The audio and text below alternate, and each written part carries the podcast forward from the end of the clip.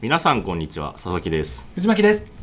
今日も HR コムラジオを始めていこうと思います、はい。えーこのラジオは人事 HR 周りの話題からビジネスや社会全体のテーマを題材に毎週月曜夕方に配信しているラジオですはい。はいでもう早速ですね、はいえー本日もいただいているご質問に、えーお答えできればとはい。いはいつもありがとうございます。では藤巻さんの方から読み上げお願いします、はい。えー来年以降の情報収集をする中で、ジョブ型雇用という言葉を目にするようになりました。日本は近い将来、ジョブ型雇用が主流になるのでしょうかまた、その場合、働いている私たちはどんなことを意識しておけばいいと思いますかという内容になってます。ああなるほどはい。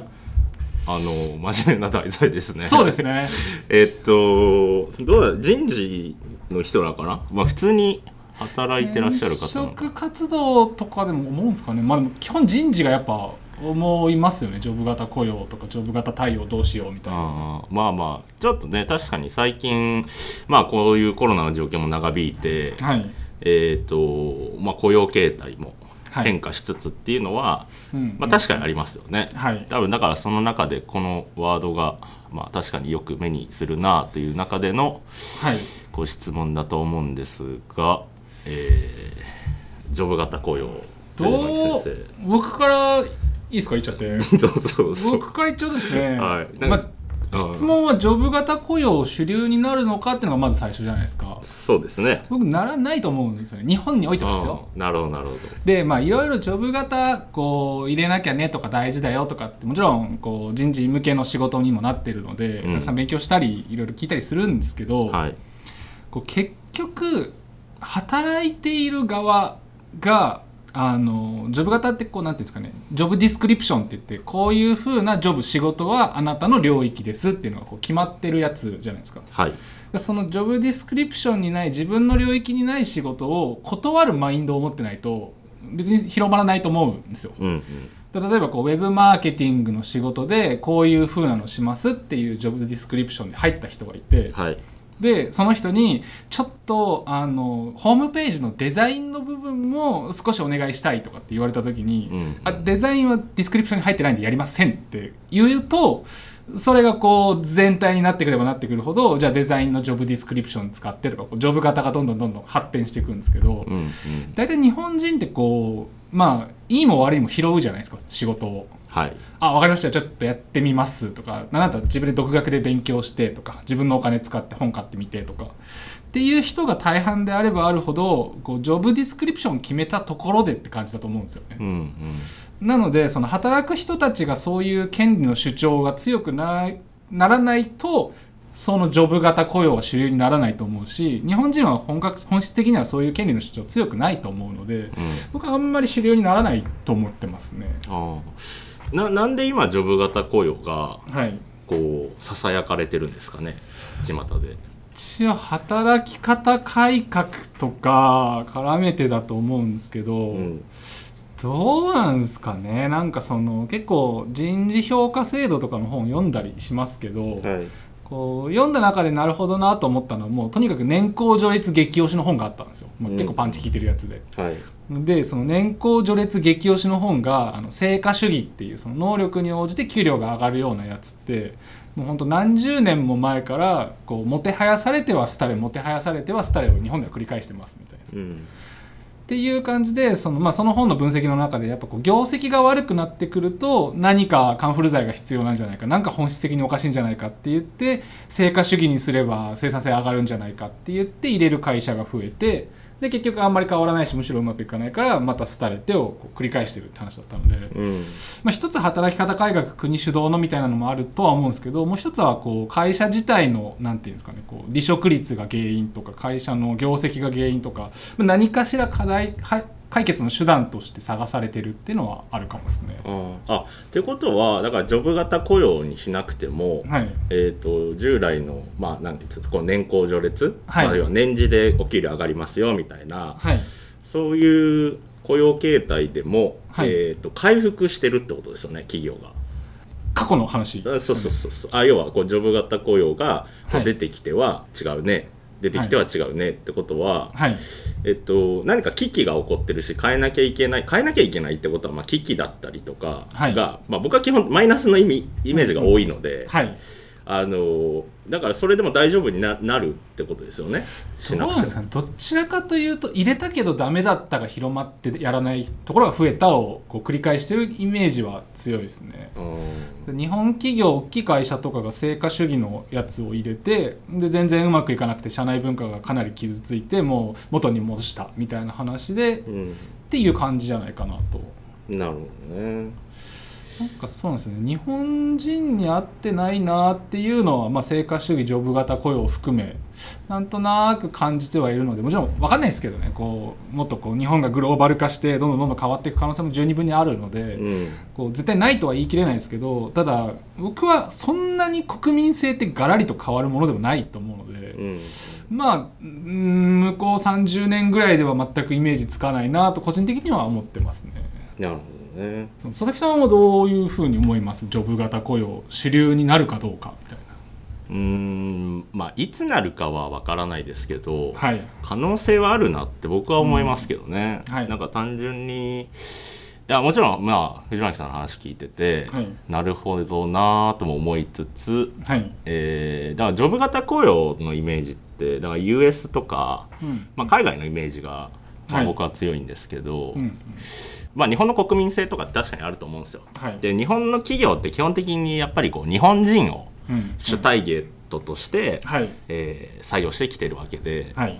でなんかそういうまあなんていうのかな少ないパイって言ったらちょっと変ですけど、うんえー人口がこう限られてるじゃないですか日本人の人口って。はいで別になんか地球規模で見たらそんなに多い人口ではないしね近年はもう。えー人口が減ってくなみたいな課題もあるわけで、はいだからそうなってきた時にもちろんこう IT 化が進んで、うんえー少ない、えー人間の労力でこれまでと変わらないまたはこれまで以上の仕事ができるっていうのははいあのもちろんあると思うんですけど、うんうんだからやっぱその世界的な経済の流れって、まあ、要はみんな IT 化していくので、はいえっと、それだけじゃ遅れるんじゃないですかってちょっと僕は思うんですよ。はいだからそうなってきた時にあちょっと人手が欲しいなっていう選択肢にいわゆるこうものづくりと製造業とかはもう今あの海外の方とか結構ね現場で活躍されてる方も多いですけど、うんうんまあ、そうじゃないこういわゆるこうホワイトカラーのようなところもはいあのせざるを得ない状況になってくると思うんですね。はい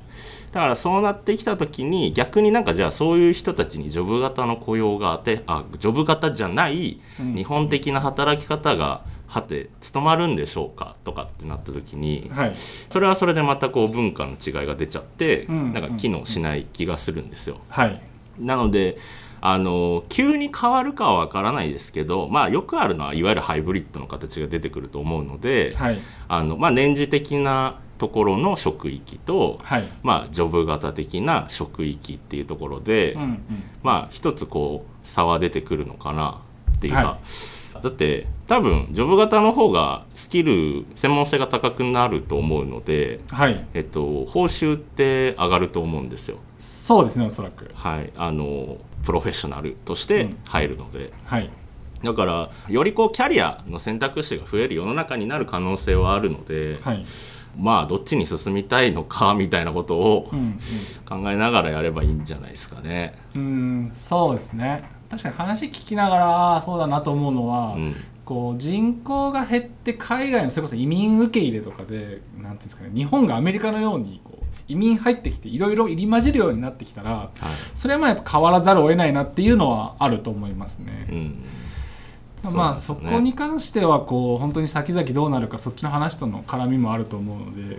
まあ、そうなったらジョブ型雇用主流になることもあるだろうしうんっていうのはありますね。そうですねまあなのでじゃあ確率的にどっちが多いかっていうと、はいまあ僕は日本の人口がなんかわかんないですけどね、はい僕は増えていくイメージが今持ててないので、はい、あのじゃあ海外からの人材っていうのが、まあ、より増えていくだろうなっていう未来を考えると、はいジョブ型になる未来の方が高いのかなって思うので、うんはい確かにこれまでのその過去のね日本の働き方で言えば、はい多分日本人だけで基本的に良かったのかもしれないし、はいまあ、人口もねある程度伸びてきてましたからね、はい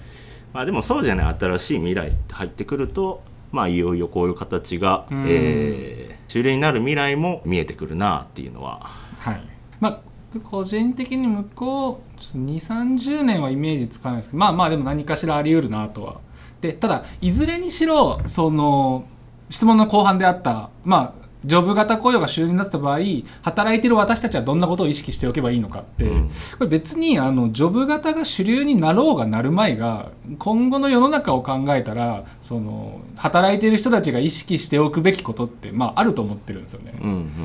でまあ、言ってしまえばスキルを伸ばすって話だと思うんですけど、はいそれは別にジョブ型になろうがなるまいがその人自身のスキルが高くなってて人としてその働く価値っていうのがどんどん増えてればうん収入も上がっていくし、うんまあそのお金だけじゃないと思うんですけど少なくともその分求められて仕事重要なものを任されてこうなんていうんですかね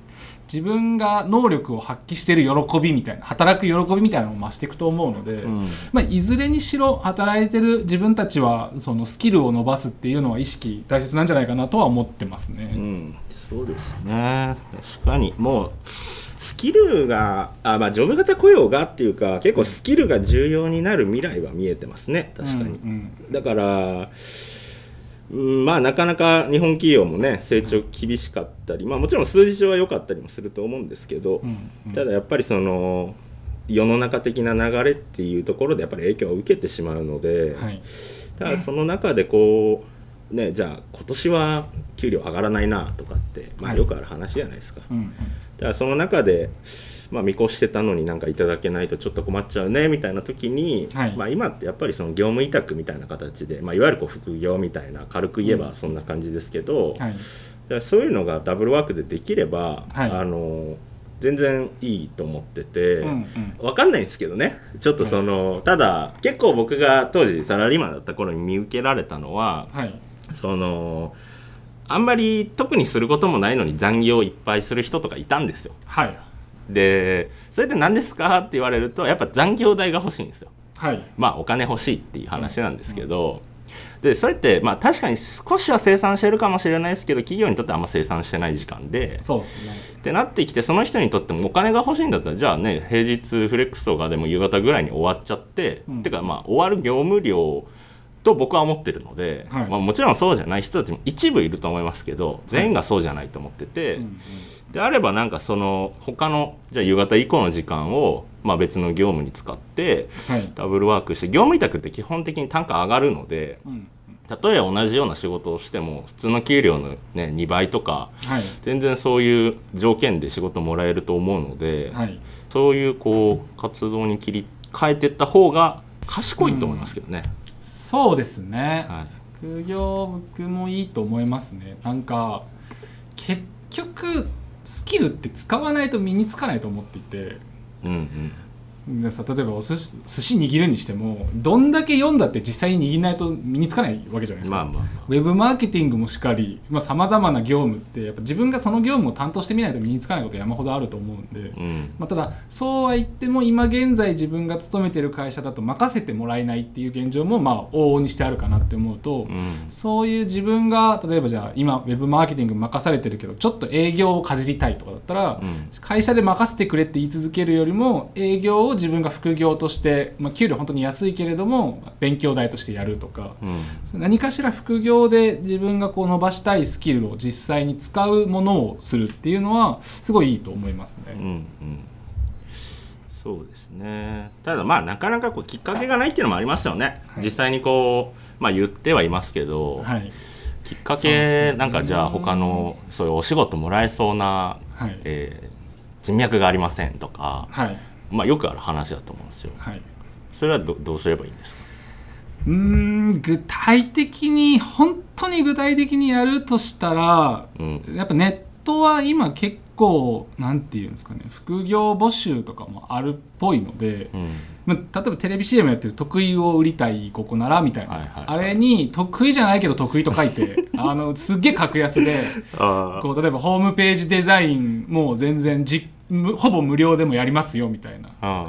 っていうのでやることも多分できると思いますし、まあ、ネットでいろいろ調べればそういう具体的なアクションっていうのはあると思いますね営業だったらその商材を募集して、うんもう完全不合級でやるとか結構あるっぽいので、うんうんそうっすねただそういえば企聞いてて前なるほどなと思ったのがなんかその副業にはいろいろ壁があるって話を聞いたんですよセミナーではいその中にあの自分が今働いてる会社とか周囲のその自分が今いる環境で副業してこう戻ってきた時だから土日で副業して月曜日出社した時のイメージですうんうね、んにこう壁を感じるらしいんですよ壁えなんかお前うちらと一緒に働いてんのに他でもやってんのみたいなこうあー同僚の人たちとなるほかどなるほど仲いい人たちとかだかはいはい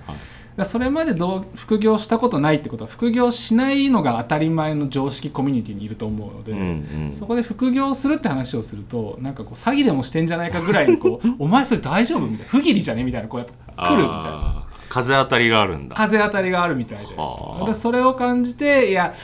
まあやっぱそう思っちゃうよねって言って副業を辞める人って結構いるらしくてですねなるほどねそこら辺一つこう一歩踏み出しても風当たりが強くて一歩戻っちゃう人も多いとそれを聞きますねあーなんだろうなその職場で満足にみんなまあななかなか難しいですけどねみんながこういやあいつはここまでやってるからそれは他のこともはいやっちゃえばいいじゃんみたいな、だからそれやってる時間あるんだったらうちのここやってよみたいになっちゃうのかなそうですねだからうんそれこそ最初のそのジョブ型僕来ないんじゃないかって言った時みたいうんに、うんそのジョブディスクリプションになければ断れる人だったらあれだけどっていうはいあんまりこう、はいはい周りの人がいや頼んでるんだからそこ自分のジョジョブじゃなくてもやってよみたいな人が多いと思うので、はいはいはいしたらそうですね仕事終わった後そういうのやってますじゃなくてちょっとやれることあんじゃないのもっとみたいなうん感覚の人は多いかもですね。なるほどねこう人情的な人付き合い的なねそうそうそううんまあなんだろうな必要じゃ必要だと思いますけど、まあ、仕事においてなまあまあまあ僕は気にしなくていいじゃんと思っちゃうのでそうっすねあれですけどただ確かに大半はそう思うかもしれないですね、だからやりづらいなそういう意味では、はいおすすめの具体的アクションとしてさっきまあネットで探せばいろいろって言いましたけど、うんまずコミュニティに入っちゃうのがいいかもしれないですそうね。そうあ僕そうそう思ったんですよ、うんそういう仕事の人たちは仕事の人たちのもうコミュニティじゃないですかはい、でそうじゃない積極的に副業しようと思ってる人たちとかっていると思うんですよはい、だからそれはなんかそのまあね確かに SNS でつぶやいちゃえば会社の人も見てて気まずいなってなるかもしれないですけど、はいまあ、別になんか SNS 上のコミュニティもあるだろうし、うんうんあとはそのまあ友達僕一人もいませんって言われたらちょっと難しいんですけど、はい誰かしらにこう友達だったりとか、うんそういう人たちになんか連絡取ればいいじゃんって思うんですよこういうことしようと思っててとか、はいなんかこういう考え方なんだけどさみたいな、うんっていうなんかことを言ってくとでその中にあそういえばあいつなんか会社やってるよねとか、はいはいなんかあいつ始めたらしいよとかってはい、出てくるわけじゃないですかてか出てくると思うんですよ、まあ、そうはいあ、の飛び道具使う前にちょっと足動かしてみたらって僕は思っちゃうんですよあねあそうですねあとは一つ案として例えば社会人大学院とか、うんああいうのも基本的にもう次何か今の仕事以上に何かしたい人向けだと思うので、はいはいはいそれも一つのコミュニティだと思いますし、うんうん多分起業したい人向け勉強会とかも多分あると思うんですよねネットで探せば。ああなるほどね、そういうとこ行くとみんな起業した人ばっかりなので、まあ、自分が起業したいわけじゃなくても副業っていう意味でその起業したい人のもとで一緒にやるとかもあると思いますし、うんうんまあ、そういうこう人が集まってそうな勉強会とか学ぶ場実践の場とかを探して顔を出してみるっていうのはいいかもなって思いますね。そうですねまだなんかスキルとかあんまあんまないというかうんそんなにこういきなりプロフェッショナルな人なんていないじゃないですかそうですねだからこうちょっとできるなとかすごい興味あるなとか好きだなとか、はい昔やってましたとかやっぱそういう入りだと思うので、うんうんだからそうなってった時にもうそのリアルあだからまあね僕最近だからそのゴルフのレッスンとか行ってますけど、はいあのまあね結構イメージあるじゃないですかなんかゴルフってはいなんか人付き合い増えるよねみたいな、うんまあでも確かに増えるんですよ全然知らない人とやっはぱいその、同じ学校みたいなもんでう、ん同じレッスンだから別に話しかけても別になんか警戒されないですし、はいあのじゃあ今度ちょっと練習で一緒にラウンド行きませんとか、はいそれ別にあの年齢とかあの関係なく、んうんもうみんなそれが普通のことなんで上手くなりたいっていう中でやるので、うんいやそうなってくると、まあ、自然とお仕事どんなことされてるんですかってなるじゃないですか。はいでそうするとあの本当にいろんな人たちもいますし、うんで結構なんかまあねゴルフってお金かかったりもするので、はいあの確率としてはやっぱりその個人で事業してたりとか、はいまあ、会社やってたりって人もまあ中にいるので、うんなんかそういうコミュニティに入るとか別に習い事って何でもいいと思うんですよ。うん、はいそしたら普段違う人たちと出会えると思うんではいちょっと、うんちょっとした投資になっちゃいますけどはい属していろいろやってみたらいいんじゃないみたいな、ね球団とかもいいと思いますよ僕は野球観戦いますけど、はいなんかそこで出会う人たちとも新しいつながりになりますしはい何かこうなかなかねちょっとリアルの場面だと難しい世の中に今なっちゃってますけどうんあのーまあただねある程度こう常識の範囲内ではい活動する分には僕はいいのかなっては思うので、うんうんそうですねはい、はい、えーでは本日も格言のコーナーいきたいと思いますはい、本日はですねかの有名なスティーブ・ジョブズの言葉でしたはいはいコネクティング・ザ・ドッツっていう言葉なんですおうおうこれあの、まあ、結構知ってる人も少なからずいると思うスタンフォード大学でスティーブ・ジョブズさんが卒業生向けにスピーチしたんですけど、はいはいはいそれがあまりにも見事すぎてもともとジョブズさんスピーチすごいうまいって言われてるんですけども、伝説のスピーチと呼ばれてるやなつるほのどメインテーマの一つがこの「コネクティング・ザ・ドッツ」って、まあ、点を結びつけようって話ですね。あーあどうどういうことですかえっとですねまあ、大学卒業生向けの話だったんですけど、はいこう将来こうなりたいって言ってそれのために一直線に10年20年のスパンで努力し続けて最短距離でそれに向かうっていう基本は無理だよっていうなるほどなるほどスティーブ・ジョブズさん自身いろいろなこう苦難挫折がありながら今の立場その時の立場にいたので,、うんうん